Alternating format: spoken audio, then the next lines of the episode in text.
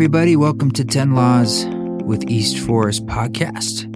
This is our episode just before Thanksgiving. I hope you're, I don't know, you you hitting a train, you're hitting a car, something like that. You're going to take some podcasts with you. Maybe this one you're listening to right now on your travels.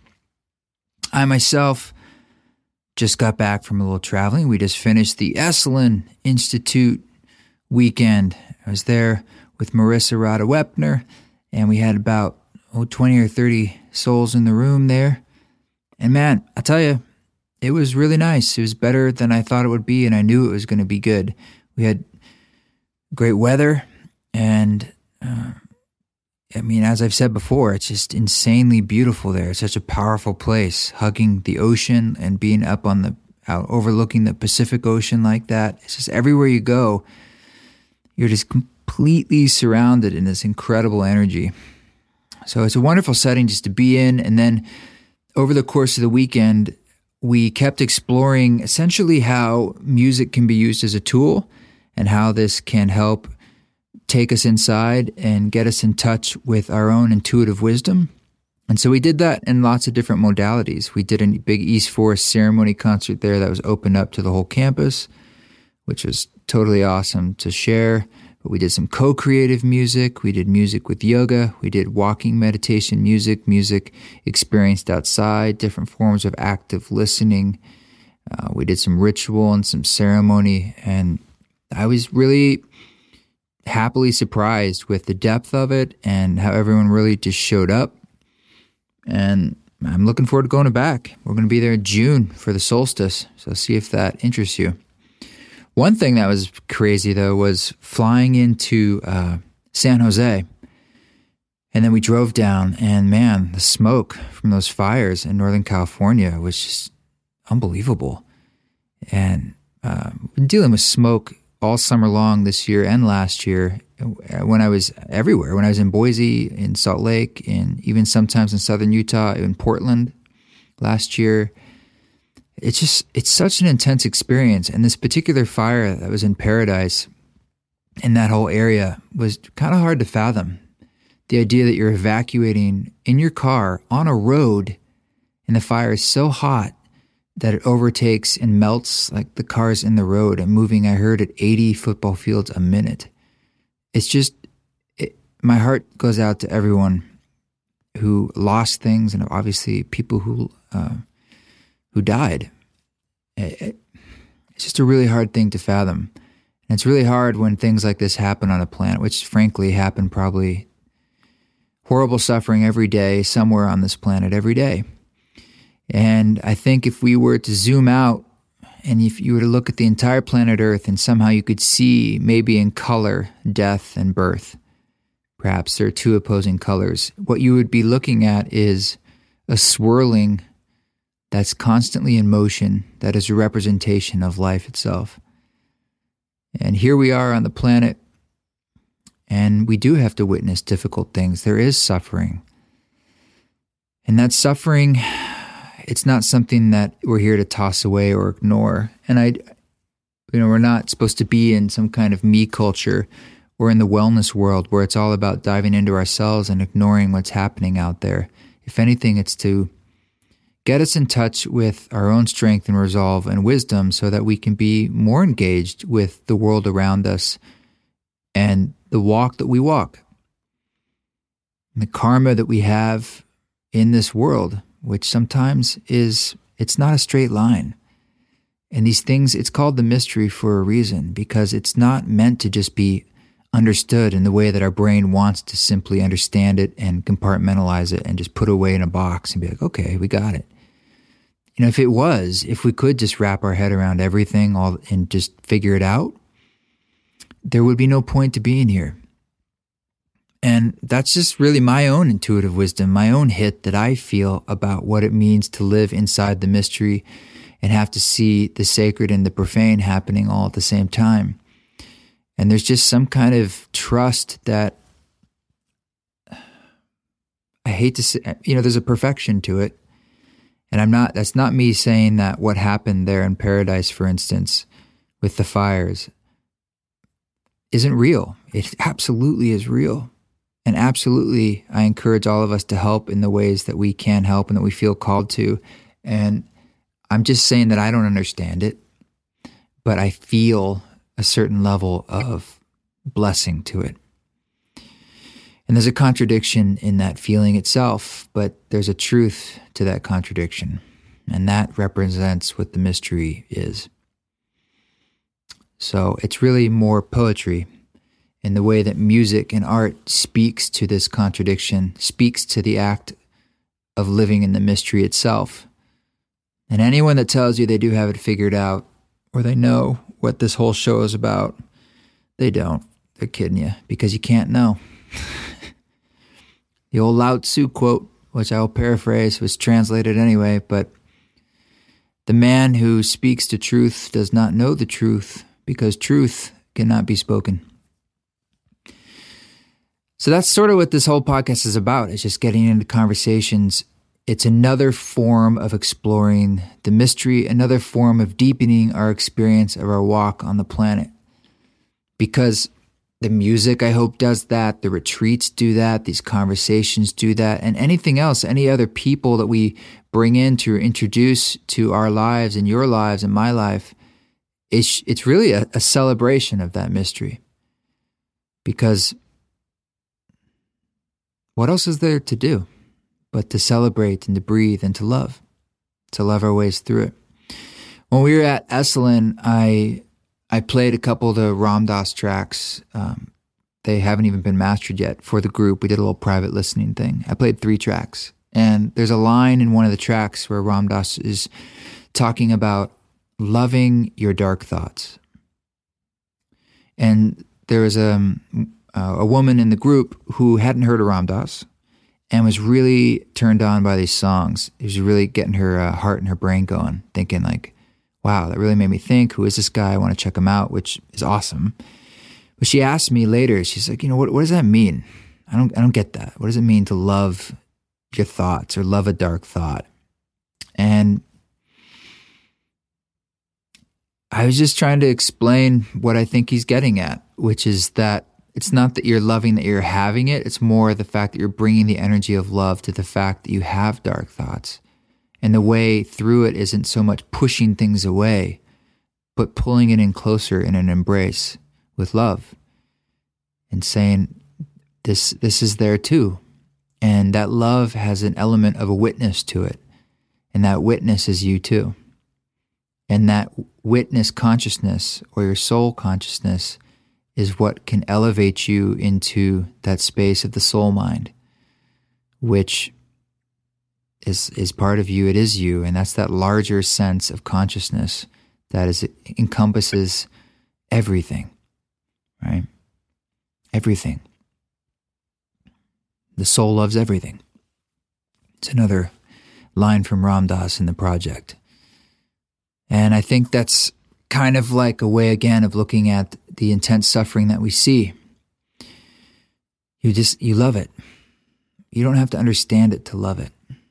And we love it. And by loving it, we are, are serving it and serving ourselves. Yeah. So through that smoke, through that fog, you keep walking your walk, and sometimes you can't see where you're going, maybe most of the time, but there are times where all we really need is just sort of a little hand in the fog that just we're almost able to reach and is telling us where to take the next step. And that's sort of what I think synchronicity is. It's one of the roles it plays. It's just giving you that little hand in the fog to say, come this way. And it's always has an energy for me of love and playfulness. That trickster energy almost like it's, you know, it's just enough, but just not enough. the jig can't be up, but sometimes with those big moments of synchronicity, it's almost like the jig is up because you really need it. You need a hit like that. You need a miracle. You need a miracle story. And that's to me what those miracle stories are. Inspiration. Today we have a conversation with Alex King Harris. He's the founder of Yogi Tunes and he's also a DJ, a musician cool guy. I've I've crossed paths with him several times over the years. He brought me in to play a few events like at Beloved in Oregon, and we also did another event in Oregon um, at uh, Beloved's Inspired Truth, like the New Year's Eve uh, thing they do a couple years ago. So we've we've crossed paths, we've hung out, but we've never actually gotten. I was really pleasantly surprised by our conversation. We just got into the depth of a lot of cool subjects in his life and my life, and of course, it just goes where it goes, which is what this is all about. And it was great. It was really great conversation. So um, I'm excited to share that with today with you, with Alex. And I don't have a lot else to report to you as far as things to uh, promote yeah, I mean, we're getting into the holidays, and most of the stuff now is going to be in 2019, unless I'm forgetting something. but I'm right now in that fog of coming back. And when you spend a weekend doing retreats, I think it takes a little bit of time to recharge. You got to plug the phone back in of your heart, and and it just takes a little time. So I'm taking things slow today, moving into the Thanksgiving week. I hope you are too. I hope you're moving through that, which is with as much grace as you can. Take all the tools you need, get into your podcast mode, get into your music. Don't forget to do yoga, eat extra ice cream, and uh, we'll catch you on the flip side of this holiday. So, sending lots of love. This is the conversation with Alex King Harris. Check it out.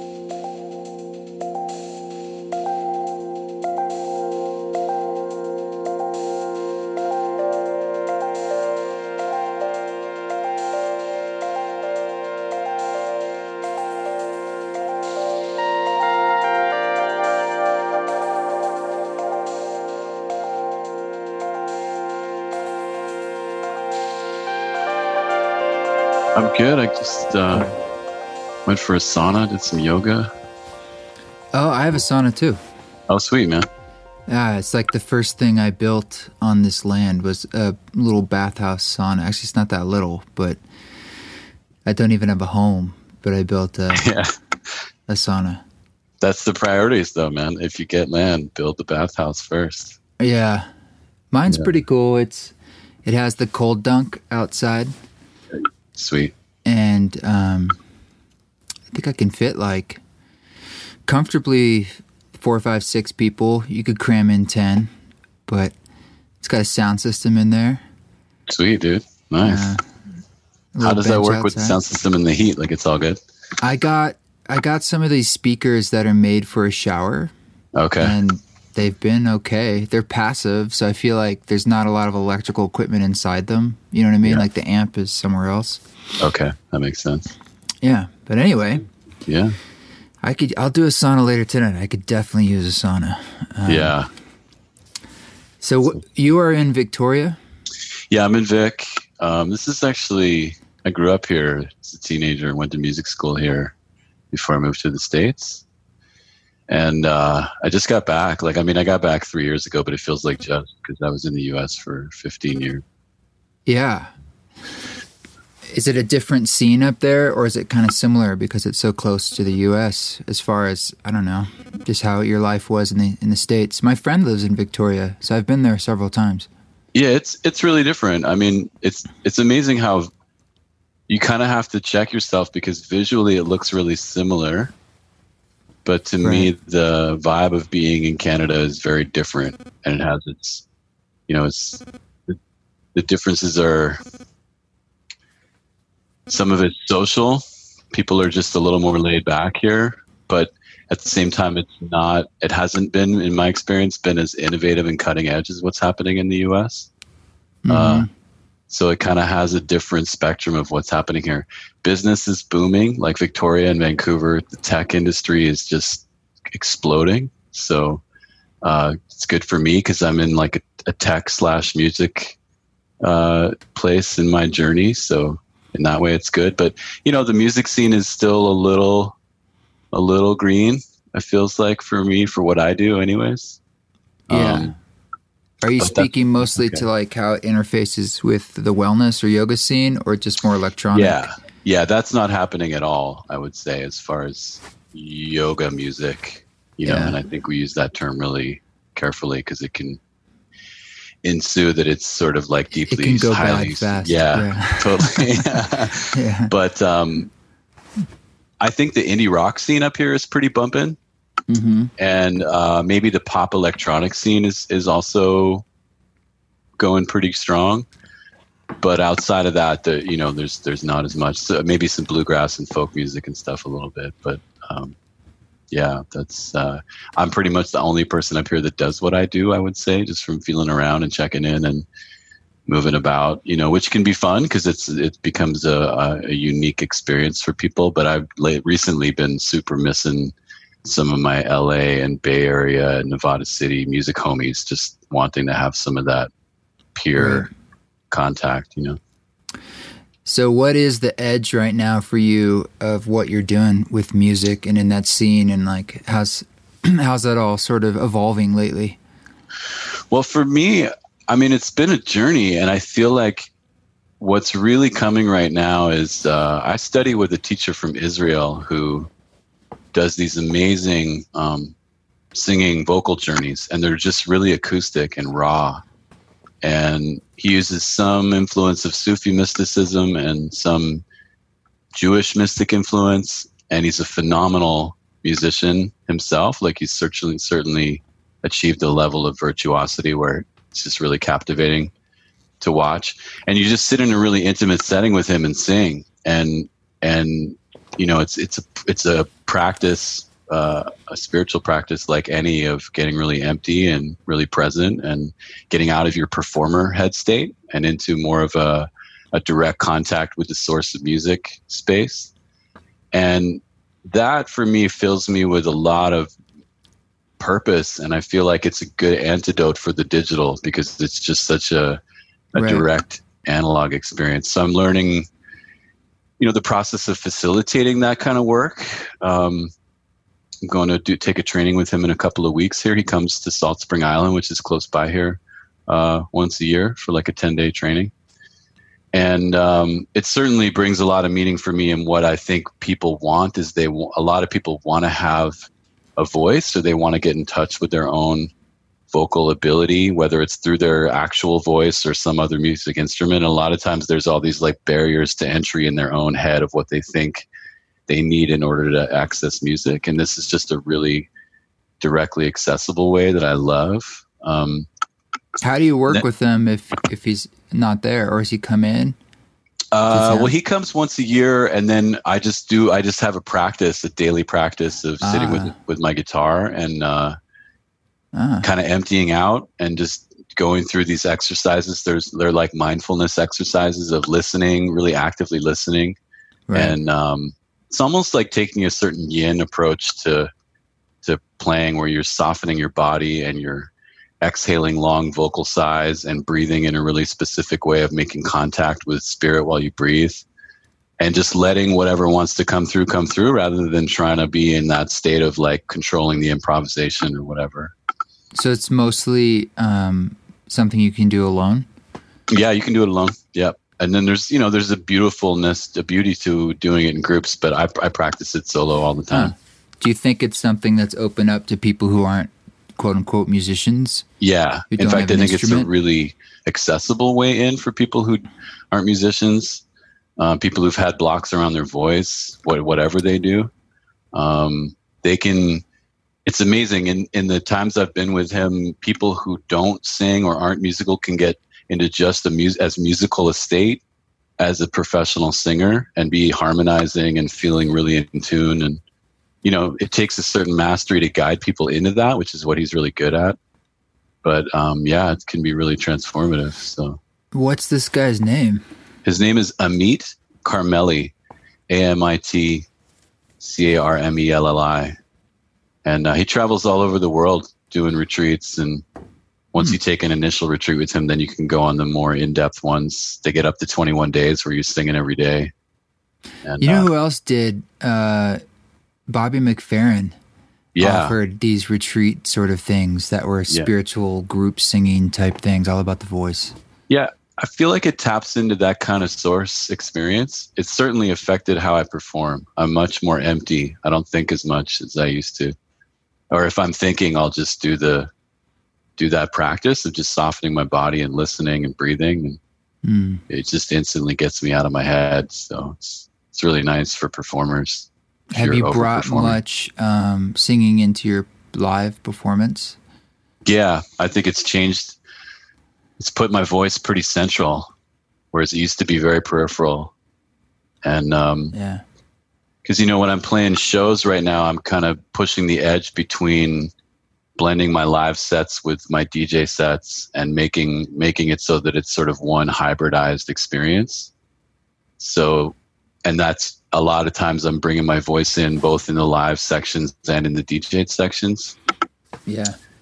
and just working with the mix and getting it blended so that it feels like it's part of the DJ tracks, but it but the live stuff also feels really produced. Um, and you know, in a similar way to what you do, a lot of looping when I'm doing my live stuff. I'm using Ableton and I'm using, um, you know, foot controllers and a bunch of other controllers to loop vocals and guitar. And been Yeah. playing the wood flute a lot lately and uh, building up tracks till they're pretty full, and then transitioning into DJ music and taking people on dance journeys. So you know the work that i've been doing with Amit has helped keep me in a space of simplicity even with all the tech technical complexity going on Mhm. and uh, yeah we have a really great weekly ecstatic dance here in town and that's you know we get like a good solid crowd coming out on sunday mornings so that's yeah, I a was great going to ask you if that's something you you were working with up there. I assume Yeah. so.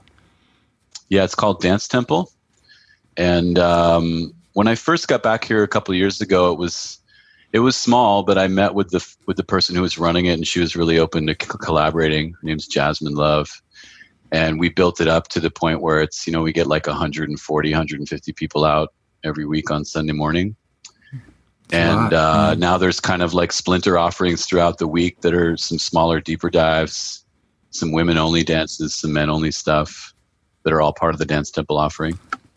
And then there's uh, my partner Naomi Jason's the founder of Dance Temple on Salt Spring Island, and that's a similar Thursday night. They get a similar crowd Thursday night, Monday night. So you can kind of bounce back and forth and play both. And uh, you know, it's like with the ecstatic dance movement, it's just such a rad combination of like you know evolved rave culture and yoga culture all kind of coming together into this like next level experience of being able to take people on a real a real Yeah. journey. And um you get you know people people really show up for it. They really love it. It's a great place to experiment. And for me i love djing as much as i love playing live. So um, i get to express all that which is super rewarding.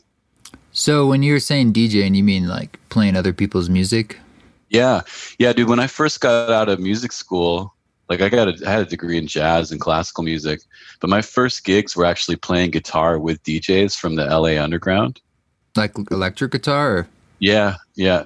They came up to Victoria from LA and through these epic full moon parties. They were part of this big desert uh, dance tribe called Moon Tribe. Mm. And um, back then it was like, you know, there really wasn't a, a yoga music scene or anything else. This was like the late 90s. And DJs were spinning vinyl, and that's where the cutting edge music was happening for me. It was like I knew I wanted to find the roots of electronic music. And this wasn't a rave, it was really spiritual without being spiritual. People were just there for the music Yeah. and but I needed my instruments, so I started jamming with DJs. And then I, when I got to LA, I was mentoring with DJs and watching because a lot of them were also producing. But that back then, you couldn't easily DJ the music you were producing because you could only get it pressed to vinyl if you were like super huge, you know. So Yeah. um, I learned how to DJ records. One of the DJs was like, "Dude, you gotta you gotta learn the DJ thing, man. Just add that to your to your cap." So, you know, started playing records, and um, then it, everything went digital, and you could DJ what you were producing much easier. And I just never dropped that part of my my skill set. It was super fun the moment I started doing it. Yeah. Yeah, I, I haven't ever really DJ'd. Um, Ah, I guess once, like last weekend was the first time. dude, well, welcome. You just yeah. started. Oh no, it's like yeah, it's like the am I? It's like you're branded once you've done it once. That's it, huh? Well, It's the like- thing is, man, is like I don't personally. I find that when trained musicians DJ, it's really awesome because they are thinking harmonically and rhythmically already. Mhm. So, and that's that's what makes a great DJ is you should be tuning your tracks together, knowing what keys they're in, listening to the rhythms and how they feed off each other, listening to the phrasing and the motifs.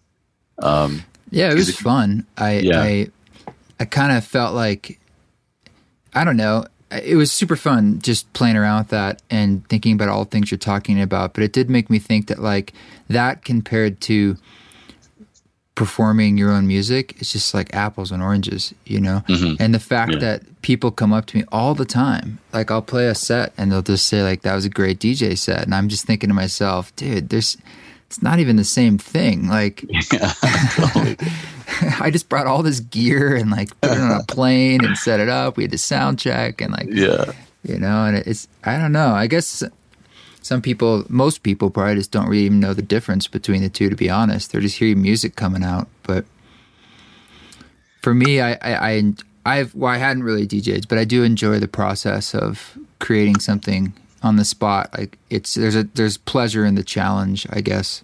Yeah. No, I hear you. Well, and I'm just to flip it around. I'm curious what that process is like for you in your own sense of when people don't understand what it is that you're doing you know how that feels when there's a certain lack of acknowledgement or understanding that what you're doing is actually creating yeah, know, I guess it's my own trip, right? Like it's my own ego feeling bruised because essentially they're coming up to you and saying, I really enjoyed that. And they're using some terminology that triggers me. Yeah. Um, and I, I do, I sometimes correct them. I'd say half the time I say, well, actually, I was playing live music. I just leave it at that. But mm-hmm. I think they're just like, I don't, what's the, di- what, and you're saying what, you know? Mm-hmm. yeah. And sometimes I just let it go because at this point it's like, I don't know. Yeah. What's the point in trying to correct them? Yeah. I, I mean, I, so I've thought a lot about this in my career because that started happening really early. I was playing sets of all original music and getting the like people assume they would just introduce me as DJ Rah Rah, and I was oh, like, that happens to me all the time. Yeah, DJ like, no. East Forest. It says like right, I'll do gigs, and they advertise it as with DJ East Forest, and I'm like, yeah, yeah, and I I think like I think it's good to take the the the humble path, but after a while of doing it, you know, I've certainly made an extra effort to continue to clarify for people because I feel like them knowing actually fuels my passion more because there's like there is a certain let it go and they're just like they're appreciating me but at the end of my sets now I, I just take a moment and i'm like hey just so you know like a lot of this is created on on the spot and i'm tuning into what you guys are feeling and there's something happening that we co-create together and it gives them for one thing i think it gives them a feeling of being of inclusion that's a little different than me just broadcasting pre-produced music at them yeah I agree. You know? yeah. I tend to do that at the beginning, and yeah. I find that it makes a big difference whether I do it or not. And I also have tried to put myself in situations where it's it's more obvious what I'm doing. You know, yeah. certain gigs, it's sort of like I'm I'm pushing, I'm where I'm climbing upstream. But when I've, I've been doing these ceremony style concerts where it's in the round and you're, it's quite obvious you can just everything's right there, very exposed what's happening, and it's very obvious yeah. it's in the moment. Yeah. And and then I, I just find that people's experience of the music and the event is is deeper and it's more yeah. beneficial to them and more profound, and they enjoy it more when there's less of that fourth wall, less of that tuning out, like oh, you're just up there doing something, music's coming out of speakers, and I'm here to just like kind of be here, maybe chit chat. I'm not really sure what's being asked to me, or we're drinking a lot of alcohol, or whatever it is. Mm-hmm. Uh, that's more of a hit or miss. In yeah. you know the the set and the setting makes a big yeah. big difference in, in how you f- yeah. kind of frame the experience. Yeah, yeah no, uh, you know, I would think to go further into what the edge is, like the set and setting has become so important to me that I've sacrificed my career growth um, because I'm adamant that the set and setting has to be generally primarily alcohol free and with no conversation happening so that people can drop in and it's not that's not an ego thing that's just i've seen what it does to people yeah and, totally. and how they can really arrive and take the medicine of what's happening in um, it's funny because i used to think i should have a neon sign that's just flashing with like this is happening live or like original original drops happening like right here. Yeah, I was gonna make a T-shirts that I wear. It Yeah. says "I am not a DJ." totally, did. Yeah, We need big ass stickers like that, yeah, flashing lights, like. You know. yeah, yeah. Well, yeah, I've certainly had to learn it the hard way. I mean, I had many years of just trying anything and having some really damaging experiences emotionally, like gigs. Mhm. You know, Mhm. where you're just trying to take gigs and then you do it and you're like, "Wow, that was that was not good for me." And Yeah, now I know I don't want to do X or I don't want to do Y. yeah, and you start to refine and you know but you know how it is like sometimes you have that ability to control that stuff and sometimes you don't it's always a balancing act of having work and trying to get your message out without it being so stifling for people just to say yes to it and book it yeah, yeah. I hear you, man. I think that's why I've been, you know.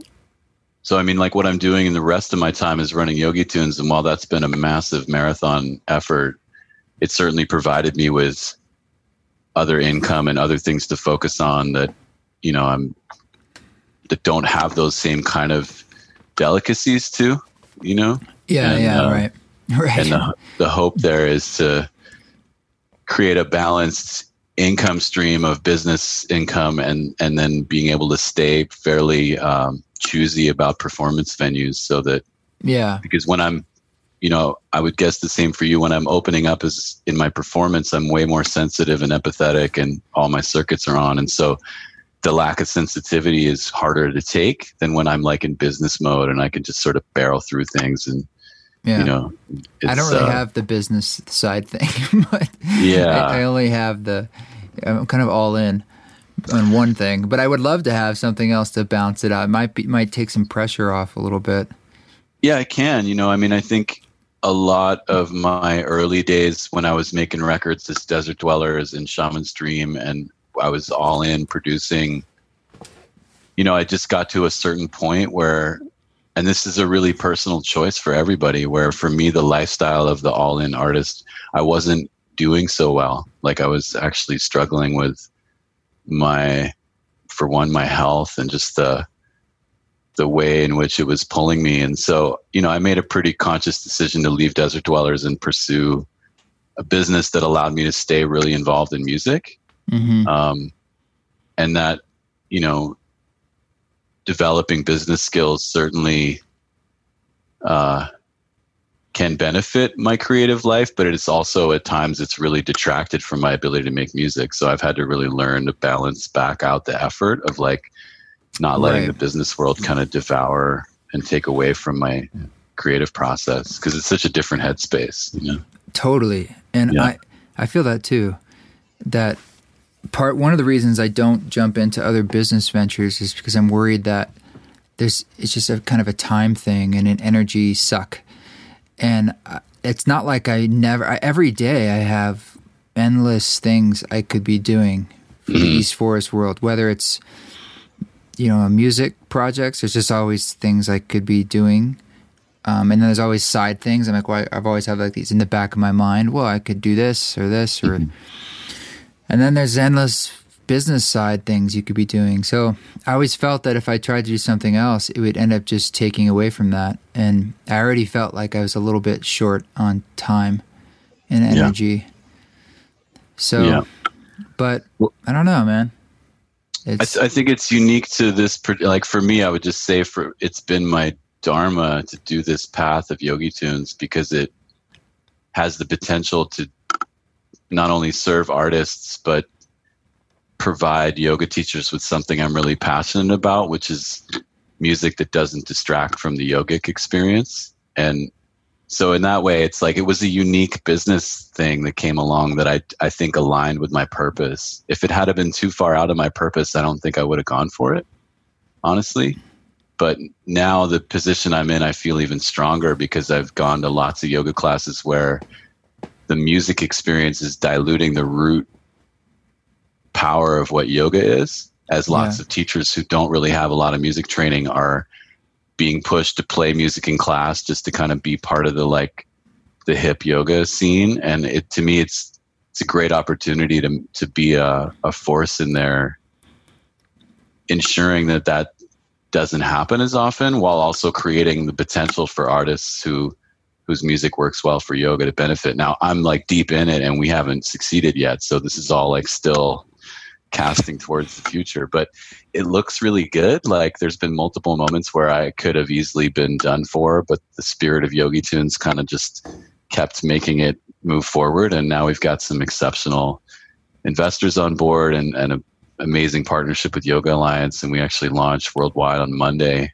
oh. with them with a brand new hundred thousand dollar app, and you know it's all pistons go at this point. So um, I feel like there's been a lot of purpose in this that I've had to navigate the sacrifice around my own music expression. But uh, the beautiful thing, man, is that my music hasn't suffered. It, it's certainly I haven't produced as much as I used to, but I feel like I'm really in touch with the soul of the music right now, and and I'm looking forward to some epic production coming up in the next while as Yogi Tune starts to kind of find its own buoyancy and has enough cash flowing through it for me to not do all the busy work. You know, what's the like? What's the goal with Yogi Tunes? That it's sort of it's a streaming service that's very uh, personalized and focused that can make its own niche inside Apple Music, Tidal, Spotify, or yeah, so outside of that. Well, the specific value that we offer right now, especially in the US, is that yoga studios can sign up to our platform and the the commercial license required to play music in class yeah. that they normally would get through ASCAP and BMI gets bundled into the cost of their studio subscription with us. They pay less, and then the artists actually get their public performance royalties paid directly out. So, as an artist who's had potentially millions of plays in yoga classes. I've never earned a public performance royalty for that because PROs don't actually track what gets played in a yoga class. They just they, pay out. They might try just by calling them and randomly and saying, "Hey, you know, little." They do these little threats, you know. Yeah. They try to get these studios to pay, but I think a lot of them don't pay or even know. No, and and yet enforcement is is uh, picking up more and more with yoga studios. So uh-huh what happens is the studios end up calling Yoga Alliance, and because we're partnered with them, they recommend that they come and check us out. Um, the only thing that's would stop a studio from signing, honestly, is the size of the catalog. But as we grow, I mean, we've got like maybe 400 artists in there, maybe a little more. As we grow, we'll be able to incorporate more and more music. The other thing for teachers is just the time saving nature of making playlists with us or choosing a yoga style and a class duration and getting playlists that are curated by pros. So, uh, you know, for a lot of teachers, it's a stress to be like constantly making new playlists and yeah. they're just trying to a lot of them work a job and teach yoga and they're just trying to wrap their head around the music thing so um, there's certainly a value in that and um, Totally. You know, I think even for like I lo- I'm personally a Spotify fan myself, but we offer a lot of tools that help teachers pick music that doesn't get in the way of their instruction, and um, you know that's a learning curve for a lot of teachers of how to use how to sequence music so that it's not something that's kind of uh, in the way of what they're saying during class. You know, yeah. So yeah, and you know we have so we've got our market in the U.S., but we're also worldwide now, and China's expanding rapidly. So we'd love to get in doing business there. I think the future of Yogi Tunes would be a consumer app as well. That's uh, really gives people the power of music as a daily mindfulness tool and gives them just like helps them improve their daily habits through the, through music. Kind of like uh, there's the app out there called Insight Timer, which is like a meditation, mindfulness app, yeah. something like that, but much more in the music space. I think I've got some tracks on Insight Timer. They they yeah. just started trying to monetize it, but I haven't. I don't think they really do. They have a lot of stuff on there, but I've got some quote unquote meditations that are just music. Yeah. Yeah, I mean they they blew spins. up, but they blew up for free. So that's yeah. always the challenge when apps scale really big as free, and then they try to introduce the monetizing afterwards. Yeah. Um, we've always known that the music we have is super valuable, so you got to pay to get access to it. But um, yeah, we've mostly struggled with technology. Building really good streaming apps is expensive, and we failed. Our first two apps kind of sucked. So this Did one you guys have. Do you focus much on the fidelity of the streaming? Yeah, we have. Uh, 320 kbps mp3 streaming now. Like you can set a high quality stre- switch in settings. That's good. um, and for that we had to learn a lot about how to optimize the streaming technology itself so that it delivers rapidly you know? Yeah, that's the big thing. um, but yeah that's important to us. Although it was really difficult in our first app we had it was like we couldn't get it much higher than 128ks without it dropping out for people. Streams dropping in class that kind of shit yeah, it's changed a lot in the last few years. Yeah. Yeah. Now you can actually basically rent a server that's optimized for streaming audio. Mm, Um, and that's way better than just a regular web server. So, um, yeah. Yeah. Yeah. So, Yogi Tunes. Do you still have all the artists uh, you had before? Pretty much. Yep. We, um, like in our very first iteration, we were download only and we did deals with big distributors and we had a lot of music. But that, that version totally failed. The distributors got bought by Sony and we got all of our deals got terminated. We lost like 80% of our catalog. And we were paying really high rates for that music. You, when you're dealing with distributors, you got to pay like 70% of your revenue to them for the rights to the music. Wow. Um, when we started up again, which is right around when you and I got connected, it was really just independent deals only. Mhm. Um, and so we've maintained that, and I just make sure I keep good relations with all of our artists so that they're patient because a lot of them have been around for a while and they're wondering when we're going to start making them some money. But you know, I just stay transparent about the challenges, and right. so far so good. And we still get artists coming to us wanting to be on board. So you know, That's cool.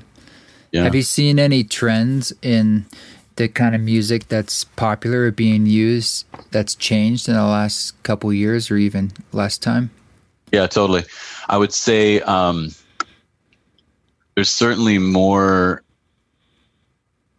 you know, and this has been a direct reflection, I think, of Spotify becoming so big, is that teachers are certainly throwing in more way non-Eastern, like Western music. A lot of you hear like a lot of R and B, hip hop, uh, indie rock. Um, dub, reggae kind of stuff. And that's all good. Like, we certainly don't want to be like, well, this is yoga music and that's not yoga music, but we're just Mhm. encouraging teachers to understand the basic. I'm actually putting together a video for a big franchise uh, in Canada called Moksha Yoga to help teach their teachers the basics of, of like how to how to make good music sequences for yoga. Because as, like the, as the genres expand there's just more stuff that doesn't it doesn't deepen the yogic experience especially if there's english lyrics that are singing about really trivial things that don't have to do with what you're doing. Uh, that's like really common right now. It's like it's really sentimental or it'll be like my baby left me or whatever or this thing or that and it it's like whether you're listening to it or not you're receiving that and on a vibrational level Totally. your body's trying to figure out what to do with that you know Mhm. so yeah. it Yeah, it's a strange juxtaposition. yeah you know like i was lying in shavasana a few weeks ago and this r&b track was rolling with this woman seeing talking about how sexy she felt and it was like okay well that's good. Like it was a nice track but i can't really surrender to the egolessness of shavasana while this hottie's singing about being sexy. Like i'm like my ego is stimulated by that. So you know just some basics but yeah. But it's interesting with the genre thing. Like i just went to bhakti fest and I played with Shiva Rea and I hung out with Saul and a lot of these big yoga teachers that have been around because they have a lineage.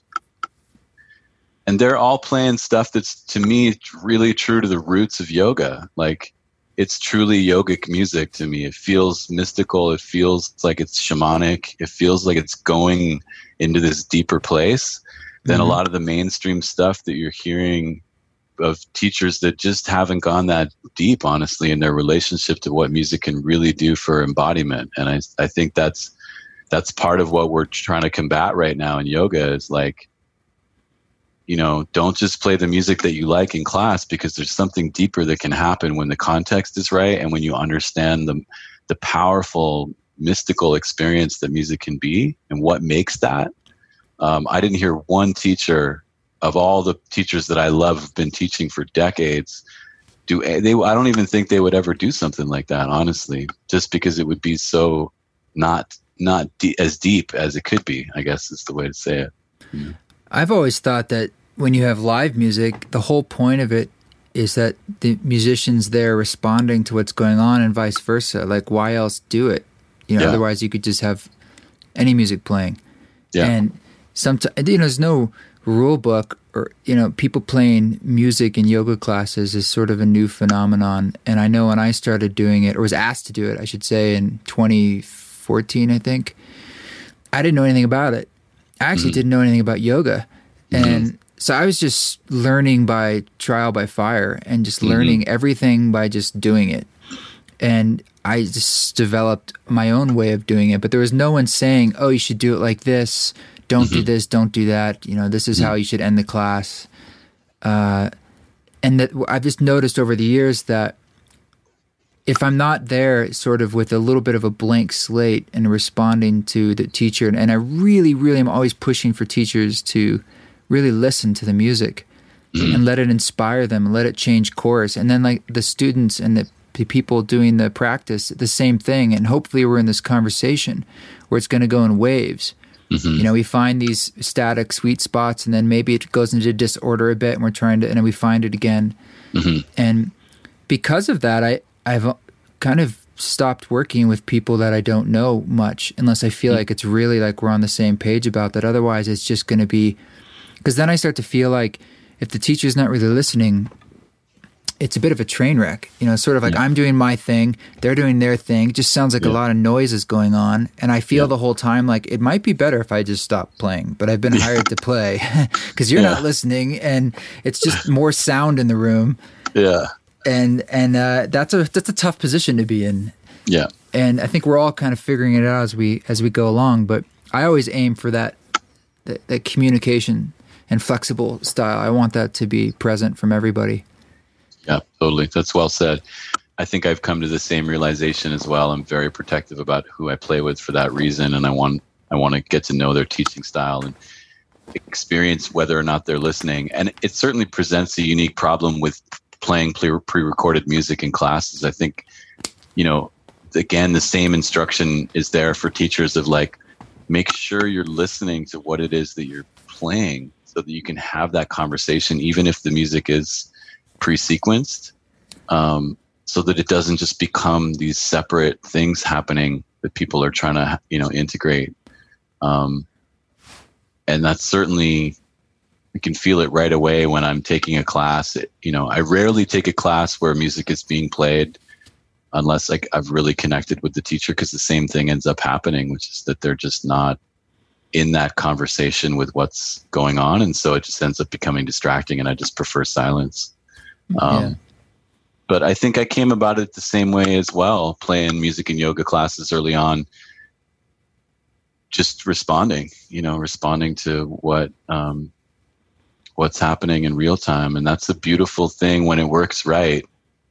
That's a beautiful new addition to the yogic experience to me. Is that symbiotic nature of teacher and musician, and being in a kind of live and, and reactive and responsive uh, experience with the yoga audience that that's that's a beautiful thing so. well there's that whole other world too of like i don't know there would be beastie boy yoga or yeah or black light yoga or i saw doom metal yoga which is it's all yeah. like good times i guess but um it's more of a one-off in my opinion you know what i mean it's like yeah, let's just it's, it's, like what would happen if we did this but it's not like yeah. that's your practice you know? Yeah, totally. I remember I was at a certain yoga and music festival uh, years ago, and they tried doing a Pink Floyd yoga jam in the lobby of this hotel. And they had laser lights and smoke machines, and oh wow, yeah, yeah. Me and me and Craig from Shaman's Dream were playing, but they put us with teachers who'd never taught the music before. And oh it was, boy, it was such a bad experience.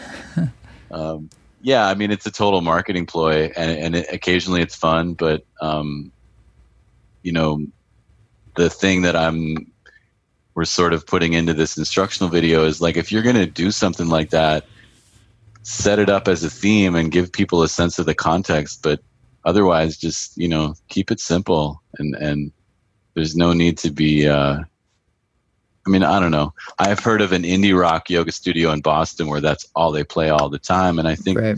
okay, that's cool. Like people need their cultural hook where they feel like they belong. Um, What's yeah. your feeling on like the explosion of yoga and how it's sort of diversifying from its original roots with festivals? You know, anything from like Wanderlust to uh, you know all the scenes that are pretty yeah, materialistic and it's easy yeah, to criticize. I struggled with this one. Um, so when I first studied yoga, I learned it in a little living room with this guy who was like roots. He'd spent 10 years in India studying Ayurveda, and then he actually went to Egypt and studied a form of yoga there. And then he went to Central America and studied a Mayan system of yoga. And he was Mayan. doing a, yeah, Mayan yoga, mm. um, five chakras. And, uh, he was he was doing cancer therapy with music and yoga and I learned yoga in his living room and it was like this deep deep experience and then I moved to LA and the first thing I did was go to this like red carpet yoga party with like a thousand people and cameras with people posing and I was I was just like, what the fuck happened to yoga, man? Like this is not this is bullshit. You know, I was really pissed. And then I started looking all the magazines that were selling yoga products with like tantric this and you know hatha yoga that and I just I was disgusted and my heart broke. It really broke. And I kind of went into this grieving process around the feeling of loss of how our culture commodifies everything and and takes it away from what it what's special and sacred about it and turns it into a profit and product and you know honestly dude i fucking hated that shit and it, it was made me really pissed for a long time then i got to a point where i was like well i need to heal that rift with my own heart around yoga and it's better that that's going mainstream than you know some other craze that doesn't have the roots that yoga has. Because for every one person that's lost in the commodity of yoga there's someone else who's going to find yoga because it's a commodity and they're going to start going deeper into the roots of it you know? And i think yoga is strong enough to withstand the west honestly. I think it's uh it's strong enough to be raped by the west totally man and that's exactly what happened it got fucked up the ass. it's like you know, can it can it come back from that and remain sacred? I that was the other thing I just experienced at Bhakti Fest was a feeling of intactness with Shiva Rea and with a few other teachers who are holding down the root and who are aware of what's happened to mainstream yoga. And mm-hmm. I think they have a strong enough influence to keep broadcasting a signal and training other people to come up through that and maintain that signal. Um, because yeah, I think it's you know it made me have to look at how many things that are sacred and radical once they become mainstream they lose that sanctuary and that radicalness um, and radical being actually the word of it being roots um, they lose the root. But you know I have faith in yoga. And i know for me it's when i look at my own journey of whether or not I've been able to stay in touch with the roots of yoga myself, yoga has continued to come back and be of service to me when I'm lost in my own ego, when I'm lost in my own uh, westernized way of looking at things, of like what's in it for me and how do I benefit, and you know, I just need to do this so I can get ahead. I mean, those are all very Western things that I've got inside of me, and yet yoga has continued to be of service to me and help me soften my heart and help me return to my body and help me small make my ego less so that I can be of service. And so I think the belief almost comes from like my own journey of losing touch with the sacredness of it, but having it re re deliver its own awesomeness back to me in many you know amazing ways. So um, it's kind of a long rant, but I would say the last thought on that is at this point in human culture, I don't expect everybody to get it. I don't think that, and when I say it, like, I think lots of people are to stay not aware of what it is that they could be aware of if they were really to turn on to what the beauty of yoga actually is. And, you know, we're in a, we're in a time right now where there's mass extinction happening and there's a lot of suffering and death. And so, it's just part of the acceptance of the times that we're in that um, our culture may not may not find a way through this, but I still think yoga is there to serve those who really want to, you know, um, come back to life. Yeah, you could say there are many roads to Rome, even if they're very windy and have some dead yeah. ends, but they all go to the same place. Yeah, I've thought a lot about myself, just you know, having my work be a commodity and having it be a, a business and a career, and that's kind of the kind of the only way to get it out there. Mm-hmm. And and that was a choice I made, and I definitely had a clear message inside my in my heart to say it's time to do that.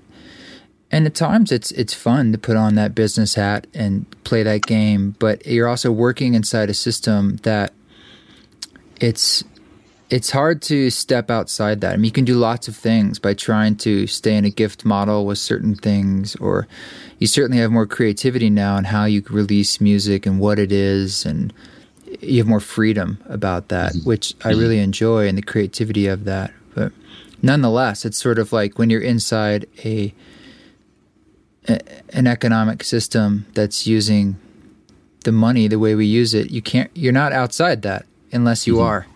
Mm-hmm. And that's like actually the mechanism by which I'm connecting with people and the way that they place value on it mm-hmm. and the way that I support myself. But mm-hmm you know, when someone pays for something, they often give it more value, yeah, uh, mm-hmm. uh, sort of because we're so used to that. Mm-hmm. Um, yeah, I think it's, and that's great that you're willing to do that because. Well, willing, yes, and also, I'm. I mean, I no one can escape the system anymore. no, they can't. but they can certainly hide from giving their gifts because they're afraid of it. You know. Yeah, yeah, you uh, could. It's easy to be like, "Well, that's I can't you know, I won't be a part of that and I'll just do something else. And then the people out there don't get to experience, you know, the awesomeness that you're bringing through. So it's a slippery path, though, you know, one that you're always having to reassess. I think this happens in maybe any path we're on, but particularly ones that where your work is your spiritual path in some way, mm-hmm. which you could say everyone's work is, but mm-hmm. uh, you kind of always have to check yourself and kind of say, wait a minute, what's really going on here? What are my intentions? What do I really want? Mm-hmm. Um, can yeah. I can I let go of the like desire for what I want to see happen versus what is happening too, and and all that ego stuff of everything's quantified. You could always be bigger. the grass mm-hmm. is always greener yeah. on someone else's side and you know seeing that stuff in your mind and just kind of witnessing it and continuing with your process as a as a practice mm-hmm. and one of of giving and turning it over hopefully to something larger i mean we're responsible for kind of our will and how we do things and the expertise we put to it and the skills we garner and and the energy we choose to do with it. But you know what comes through itself the gifts we're given and what people do with it it's like god only knows where that yeah. come from or or what to do. Yeah. And it makes me realize that um you know i think this having i mean i was just thinking about as you said that who are my role models and my mentors that actively demonstrate to me how to remain humble but keep yourself out there and uh, you know, I think of like artists who I really respect who've navigated that territory and managed to stay prominent and on top of their game without becoming the the commodified thing. Who you know? do you respect in that way? Um, first people to mind, Jai Uttal is one of my faves. I think mm. really respect him. In fact, a lot of the artists I saw at Bhakti Fest I feel like they're in that humility. Girish, uh, Dave Stringer, uh, Deva Premal, though she wasn't at Bhakti, I've seen her a bunch, and I just she's gotten pretty big, you know, and in I've done some interviews with her and and Miten, and I just love their humility. It's so sweet and kind, and they're so grounded, and and they're on the road all the time. They've actually been on the road for I think like 20 years nonstop. They've never lived anywhere. oh my god you know and lots wow. of opportunities to become the thing that that would pervert that, but they've just stayed really pure. Um, Amit, who I mentioned earlier, my, my my teacher for singing, certainly like that, and he chose a really different path of like his band in Israel was huge, like super famous, and the ego of all that got to him, so he just let it all go and took this much more humble path of like no one really knows who he is unless you found his teachings.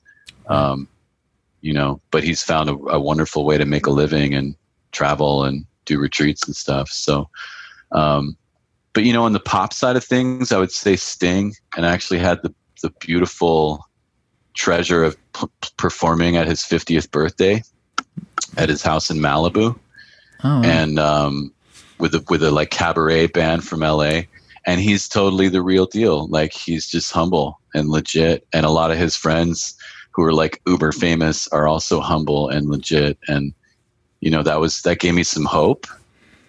Because I'd met a lot of rock stars. I used to do uh, really big budget hip hop videos, and I met tons of people in that industry who were the commodity and became that so quickly because hip hop was so commodified so quickly.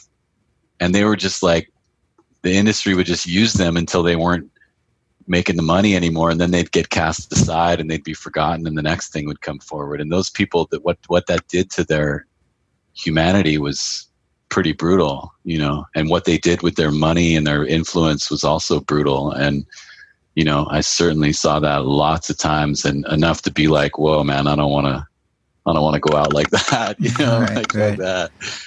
but uh, that's where I maybe got a little traumatized and shied away from my own uh, path at times, fearing that I would become that, you know, having seen it so close, so clearly.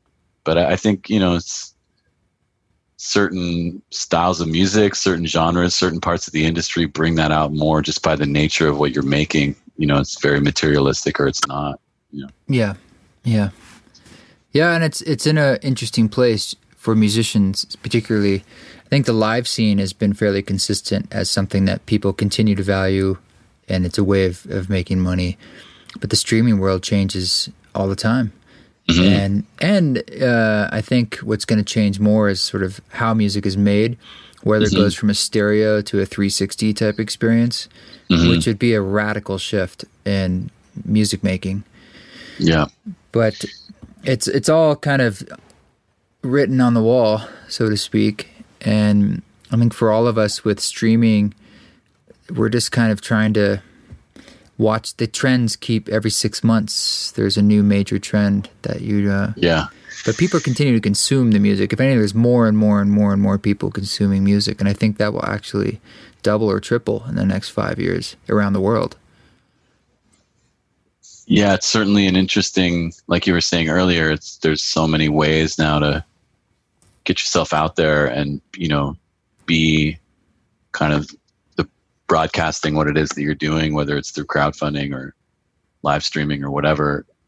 I think that probably for for me, why I'm also continuing to plant these roots in this more analog experience of singing and doing music ritual is that fairly soon AI will be making music that's just as as good or better than our most loved artists. And at that point what people are to me what people are going to want is connection. They're going to want the humanity to remain in the experience.